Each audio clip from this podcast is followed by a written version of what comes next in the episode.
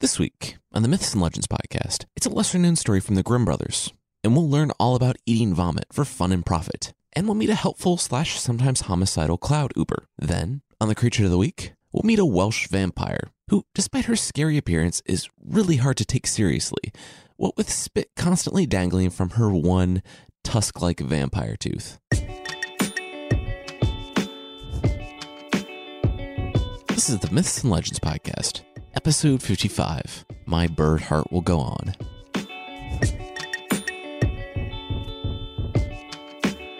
This is a podcast where I tell stories from folklore. Some are incredibly popular stories you think you know, but with surprising origins.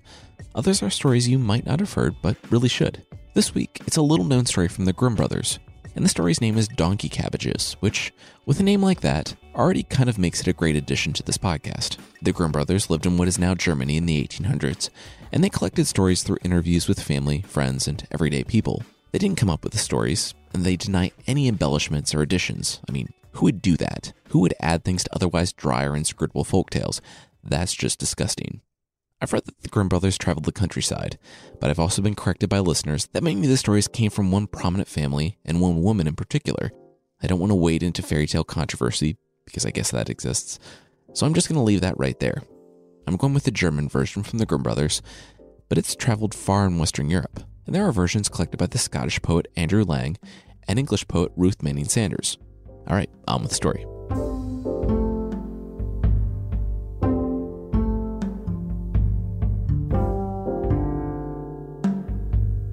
Huntsman had been laying in the bushes for hours, and then he saw it a massive buck. His stomach grumbled. This would go a long way in helping him survive. He put his finger on the trigger and exhaled, and the buck bolted away from the hunter. The hunter sighed and put his gun down. Then he heard the reason why the buck ran off. An old crone, or an old woman, shuffled slowly along the path in the forest, her feet dragging on leaves, twigs, rocks, well, everything. She was like 10 feet away from the hunter and moving as quickly as her hunched and weakened body would allow, which was not very quick at all. The hunter turned around and said hi. He would just wait for her to pass. And wait he did. In two minutes, though, the crone had only shuffled another few feet. Then he made the fateful decision of striking up a conversation with a wizened old crone in the dark forest. Something that's either the best decision or the worst decision that you'll ever make. He asked her, How's it going? She said, Oh, pretty terrible. I'm starving and thirsty and traveling alone through a dangerous forest, talking to weapon wielding strangers. So, you know, fairy tale stuff. He said politely, and maybe meaning it, Well, I'm sorry to hear things are rough. Is there anything I can do? She slowly turned to look at him. Well, seeing as she was starving and food costs money, the huntsman could give her some money. Hmm? I don't know if it crossed his mind that not giving alms to a woman who had a very high probability of being a witch was probably a bad idea, or if basic human decency kicked in as he watched this woman, clearly starving and painfully moving at a few feet a minute through the forest. He sighed. Yeah, yeah, he had money on him. It wasn't much. He was suffering too, but he could spare a bit so that she might be able to eat tonight. Her face lit up when she saw the coin, and she took it in her cold, wrinkled hands and put it in her cloak. She thanked him profusely and then smiled. She had something for him, too. He had a good heart and a gun. If you walked down this road, the way the old woman had come, then he would see a tree. By that tree are nine birds. What makes this a noteworthy tree of nine birds is that they were all fighting over one cloak. The birds had great taste in cloaks, too, because this one was magical. The old woman said that if the young man puts it on and thinks about a place, he will instantly go there. All he had to do was take that gun of his and shoot one of the birds, and then that cloak is his. Then it gets so much better. He would just need to pick up a fresh bird corpse and tear it open to find its still warm heart. If he plucked that tiny little bird heart out and ate it, then he would wake up with a gold coin on his pillow every morning from here on out. Okay, the huntsman said. So what you're saying is up the road there are nine birds twittering in the air, with a magic cloak suspended between them. And if I kill one and eat its heart, then I'll get gold on my pillow every morning. That about cover it? The old woman smiled and nodded. Yep, that was it. All right, said the young huntsman. That totally sounds real. Thank you so much, surely not crazy stranger in the forest. She said, You're welcome, and thanked him for his generosity, and continued on, except that it was at her same pace, and after about a minute, she had only shuffled a few feet. With her shuffling feet, there was absolutely no way the hunter was going to get more hunting done. He picked up his gun and left. He knew of better spots, and while he was walking, he realized he was heading back the way the crone had come, and he heard chirping. A lot of it, like nine birds worth. No way, he thought to himself. This can't be.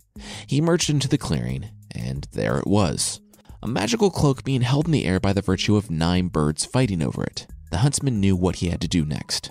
If the old lady was right about this, she might just be right about the magical properties of the cloak and the bird heart. The nine birds, each being equally ill equipped to grab a heavy cloak in midair and fight eight other birds for it, were pretty distracted. The huntsman had a lot of time to load his gun, sit down, aim, and take the shot. The bird didn't really even stand a chance. They were all so busy fighting amongst themselves for a cloak they couldn't possibly wear that they missed the danger until the shot rang out. The others scattered, but the bird that was hit dropped to the ground with the cloak. The huntsman picked up the cloak and draped it over his arm, and he was about to test it out when he remembered what the crone had said. If he ate the heart of the bird, then he would find a gold coin on his pillow every morning. Okay, so I looked this up. The current price of gold in December 2016 is about 1200 US dollars an ounce. In today's dollars, that's like getting $600 per day just for waking up, given a coin weight of about half an ounce.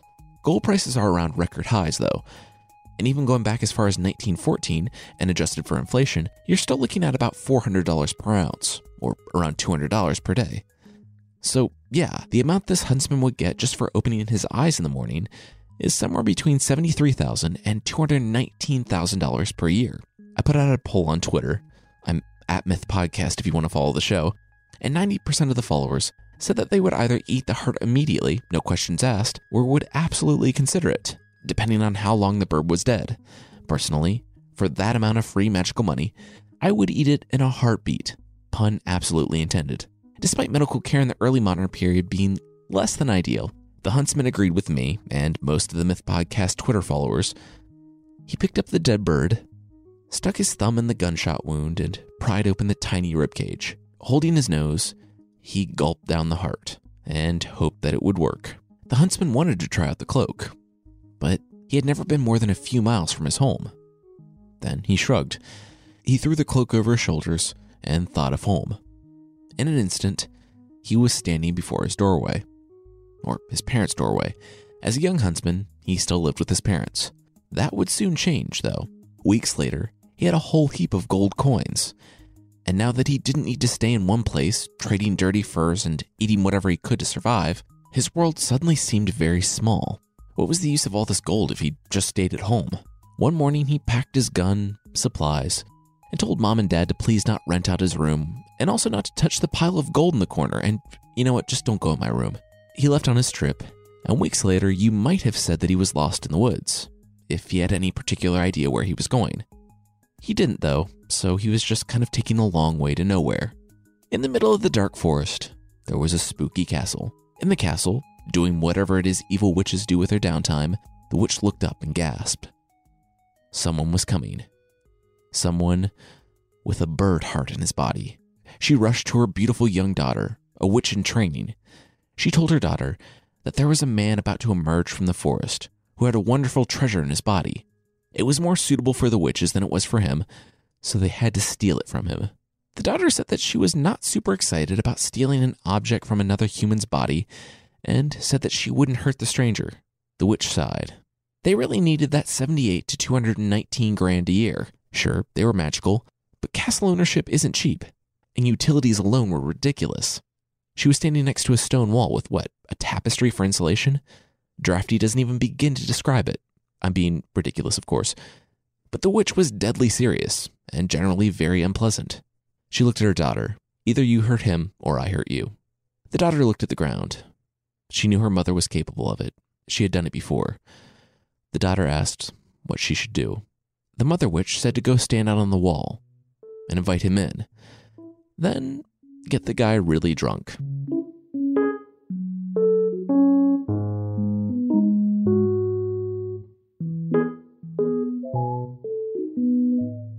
The Huntsman was breaking the first rule of the Myths and Legends podcast by being in the dark forest to begin with.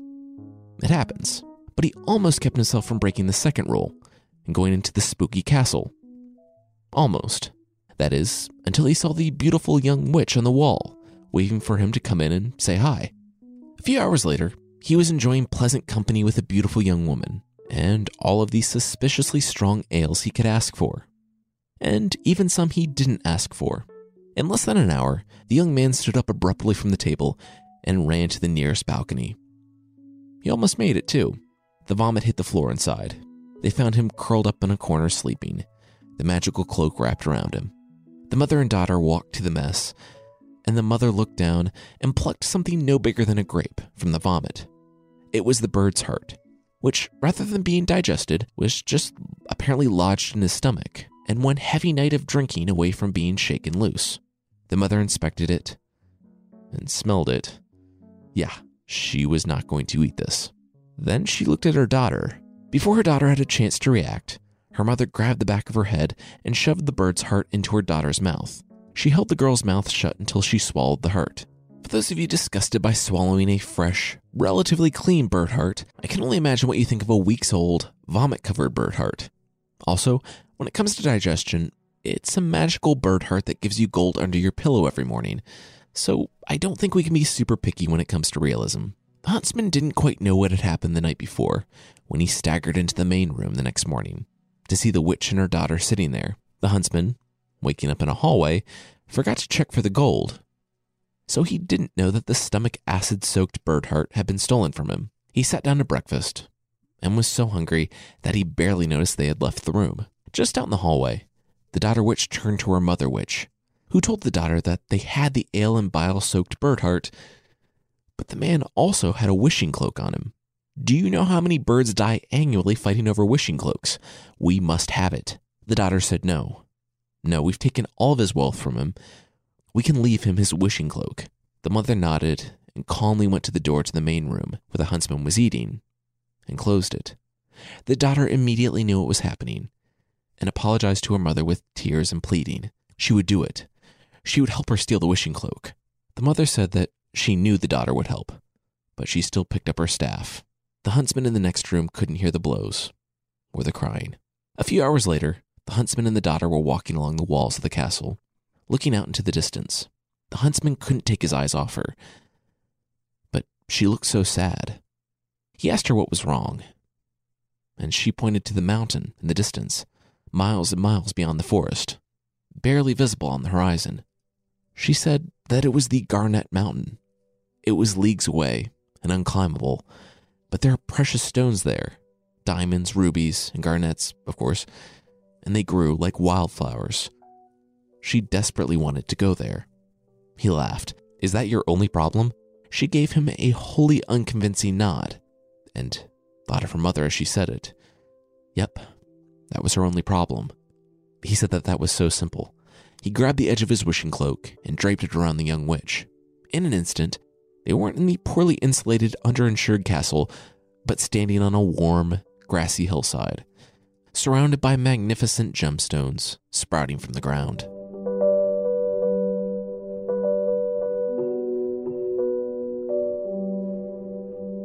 The young witch knew what she had to do, and the longer she waited, the more difficult it would be.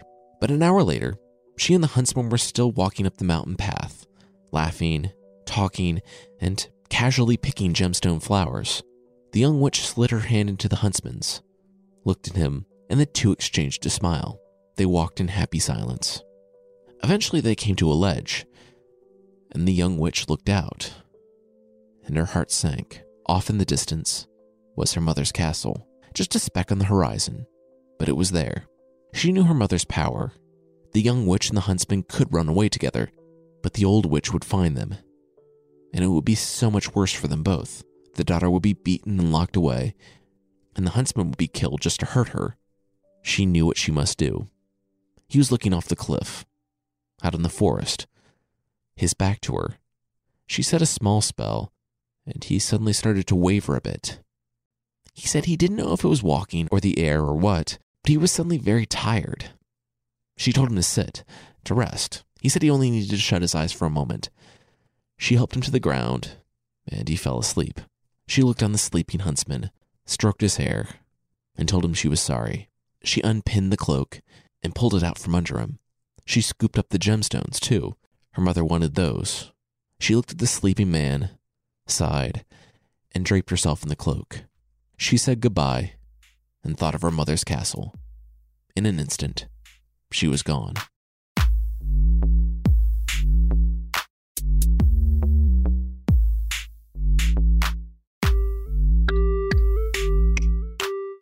The huntsman felt the ground shaking.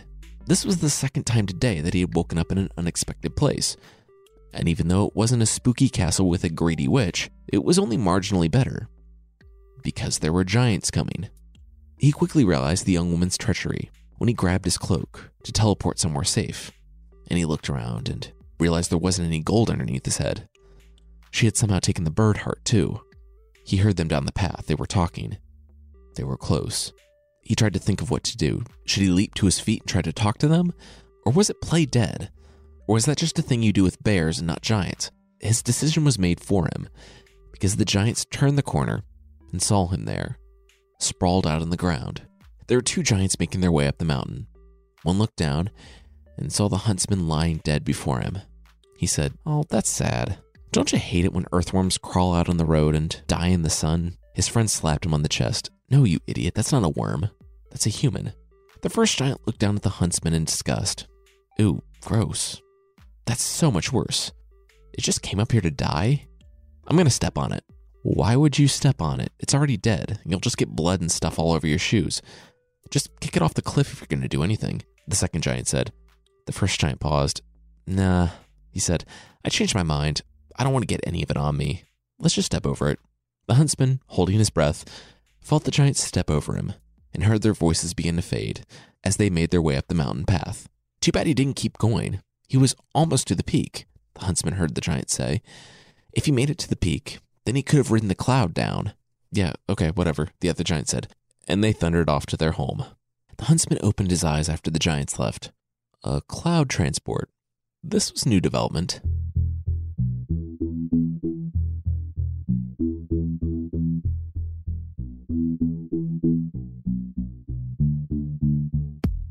So the cloud transport is kind of fun and kind of disappointing.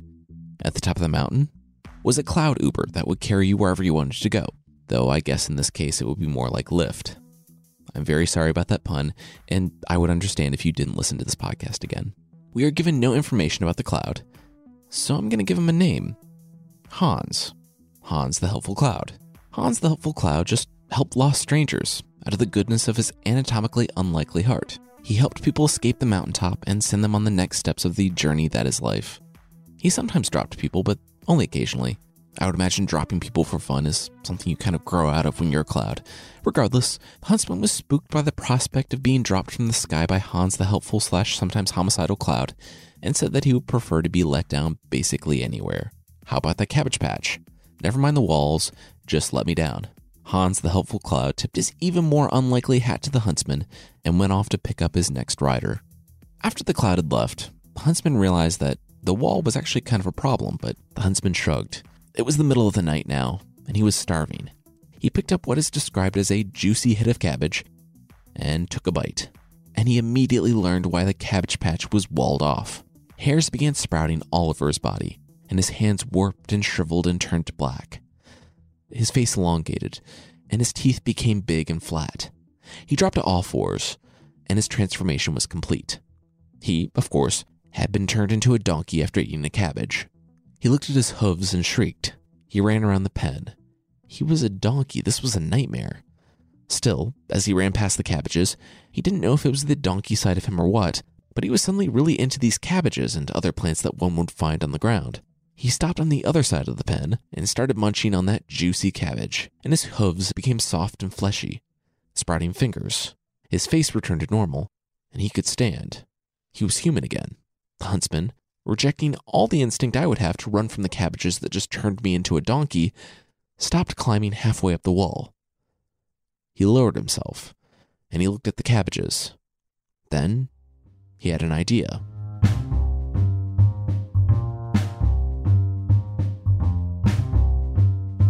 The witch was standing on the wall of her castle, and she was looking off at the forest. It had been weeks, and she had amassed quite a pile of gold from her daughter swallowing the bird heart, and that 71 to 219 grand per year would be put to good use. Then something caught the witch's eye. Someone collapsed on the edge of the forest. She threw on the wishing cloak, and in an instant she was standing before what appeared to be a servant.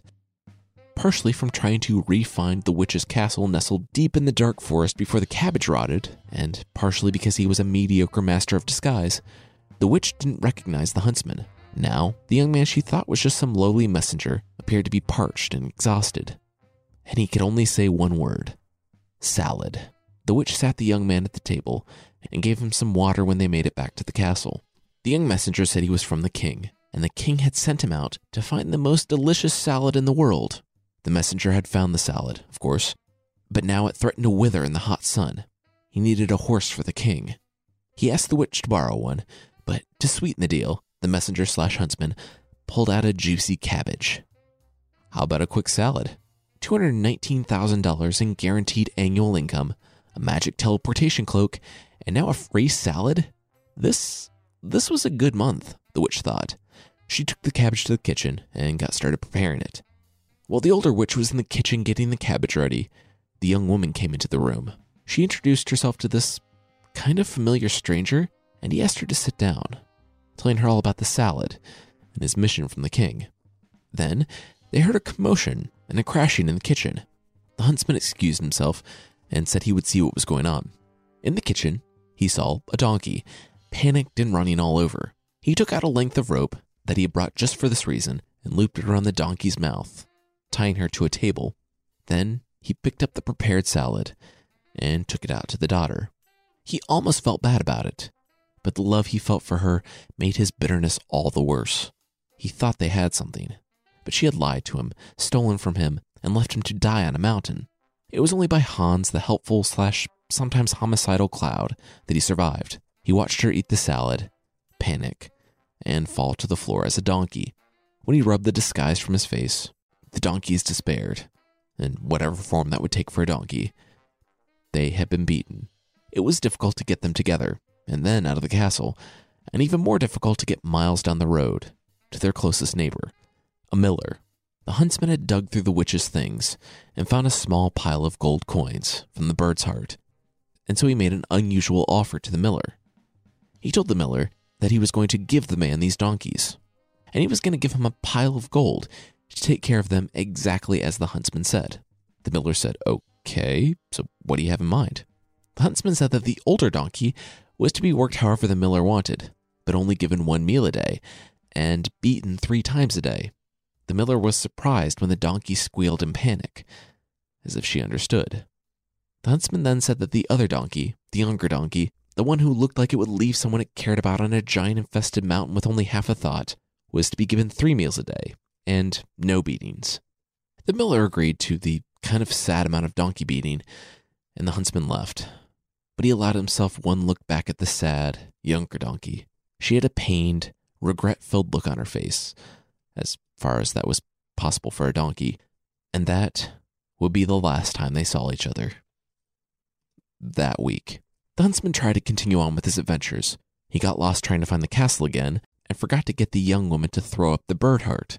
So he was as bad off as when he saw that old woman in the woods in what felt like a lifetime ago. Worse, he could not get the young woman out of his mind. He had cared for her, and even though her donkey life wouldn't be as bad as her mother's, it was still a donkey life, and he had loved her.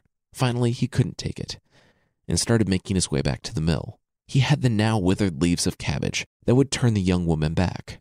He was going to do the right thing. When he arrived at the mill, the miller met him at the road with his hat in hand. He had bad news, and he had worse news. The bad news the young donkey wasn't eating. She was in deep despair, and she would be dead soon. The young man panicked and gripped the cabbage in his pocket. He demanded to know the worst news. The miller said that the older donkey, that kind of reminded him of a super evil and abusive witch that lived nearby, was dead. Maybe it was the beatings, maybe it was lack of food. The miller didn't know, he wasn't a veterinarian. The huntsman said, Oh, oh no, that wasn't bad news. Don't worry about it. Let's go see what we can do about that young donkey.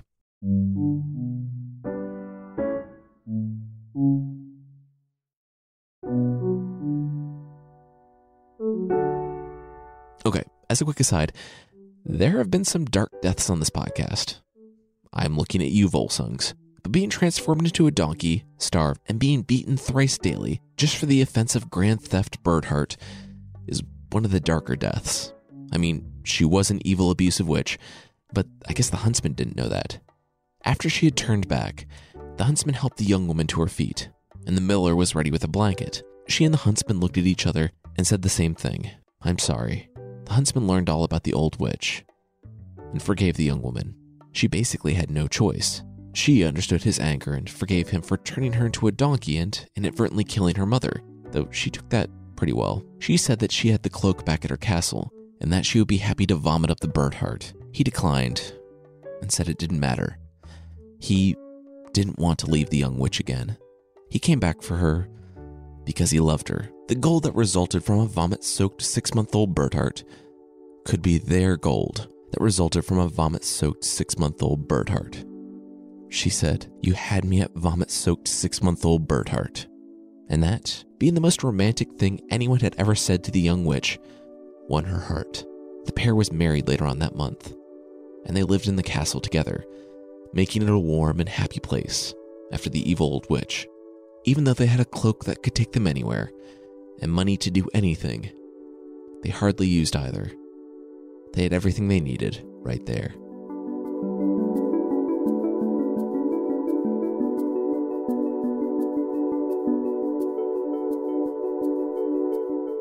Read that the Grimm stories occupy a strange place between when folktales were for adults and when they transformed into fairy tales for children. So much so that the later versions add a bit of violence and evil authority figures getting what they deserve, because the kids love that. That could be why the evil, abusive witch mother was transformed into a donkey and then starved slash beaten to death. Fun times.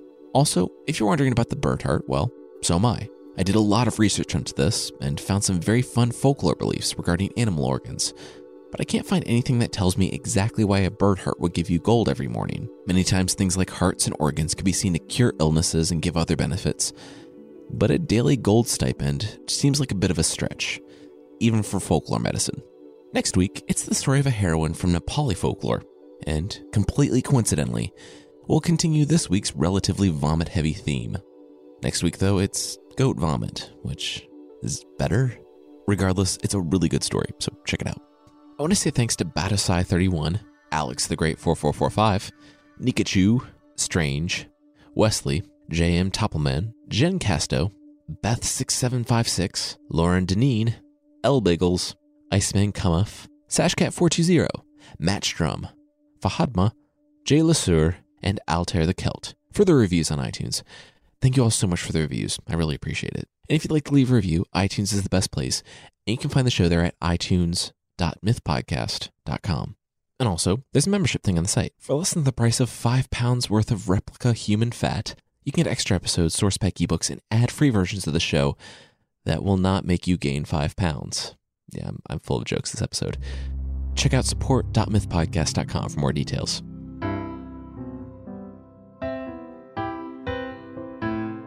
The creature this week is the Gwrach y Rhibyn from Wales, and I've tried and tried on that pronunciation. That's as close as I'm going to get. This creature is not a nice one, and it kind of reminds me of the Dullahan from Ireland, in that it is so over the top evil that it's almost funny. Almost. It's a vampiric monster with leathery, bat like wings down her side. She wears a cloak that forever shrouds her face in darkness. And that's a good thing, because underneath it's kind of terrifying, but mostly just pretty ridiculous. She has a constant string of drool tinged with blood that hangs from her one sharp, tusk like tooth, right below her large nose with one nostril. If that's not weird enough, well, she has a barbed tongue, a greenish tint to her skin, clawed, webbed hands, and, I read, infamously long, super thin breasts. I don't know how anyone knows this, though, because anyone who sees her true form goes mad instantly. Being vampiric, she does the classic vampire stuff, though I would imagine it takes some care, and she needs to delicately place her one hollow tusk tooth in someone's neck without accidentally impaling them. That has to be harder than it looks, especially without waking them up. Anyway, she lives in secluded forests, and she knows when someone of Welsh descent is about to die. She actually tries to be super helpful in this instance. If you come by her crossroads in the middle of the night, that's when she's active, she'll scream out, right next to you, in the middle of the night, As it turns out, most of the people she knew were going to die were going to die from the Gwrach y Rhibyn warning them about their death. That's it for this week. The theme song is by the band Broke for Free, and the Creature of the Week music is by Steve Combs. Other music is by Podington Bear and Blue Dot Sessions, and there are links to even more music in the show notes. Thank you so much for listening, and I'll see you next time.